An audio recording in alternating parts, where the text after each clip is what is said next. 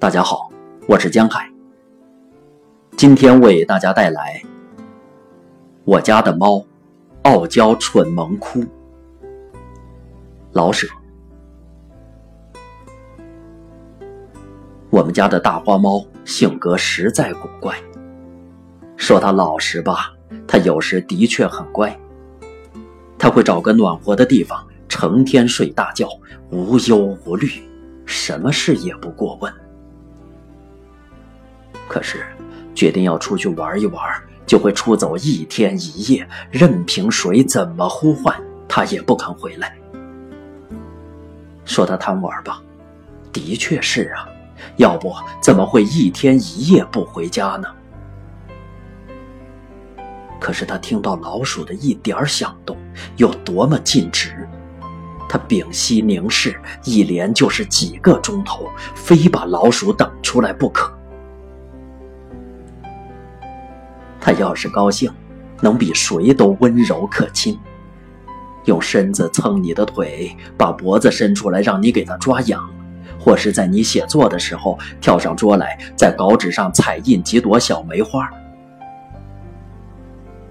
他还会丰富多腔的叫唤，长短不同，粗细各异，变化多端。在不叫的时候。他还会咕噜的给自己解闷儿，这个都凭他的高兴。他要是不高兴啊，无论谁说多少好话，他一声也不出。他什么都怕，总想藏起来，可是他又勇猛，不要说对付小虫和老鼠，就是遇上蛇也敢斗一斗。他小时候可逗人爱的，才来我们家时刚好满月，腿脚还站不稳，已经学会了淘气。一根鸡毛，一个线团，都是他的好玩具，耍个没完没了。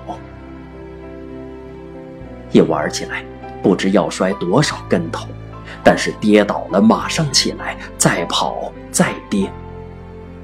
头撞在门上、桌腿上，撞疼了也不哭。后来，胆子越来越大，就到院子里去玩了，从这个花盆跳到那个花盆，还抱着花枝打秋千。院中的花草可遭了殃，被他折腾的枝折花落。我从来不责打他。看他那样生气勃勃、天真可爱，我喜欢还来不及，怎么会跟他生气呢？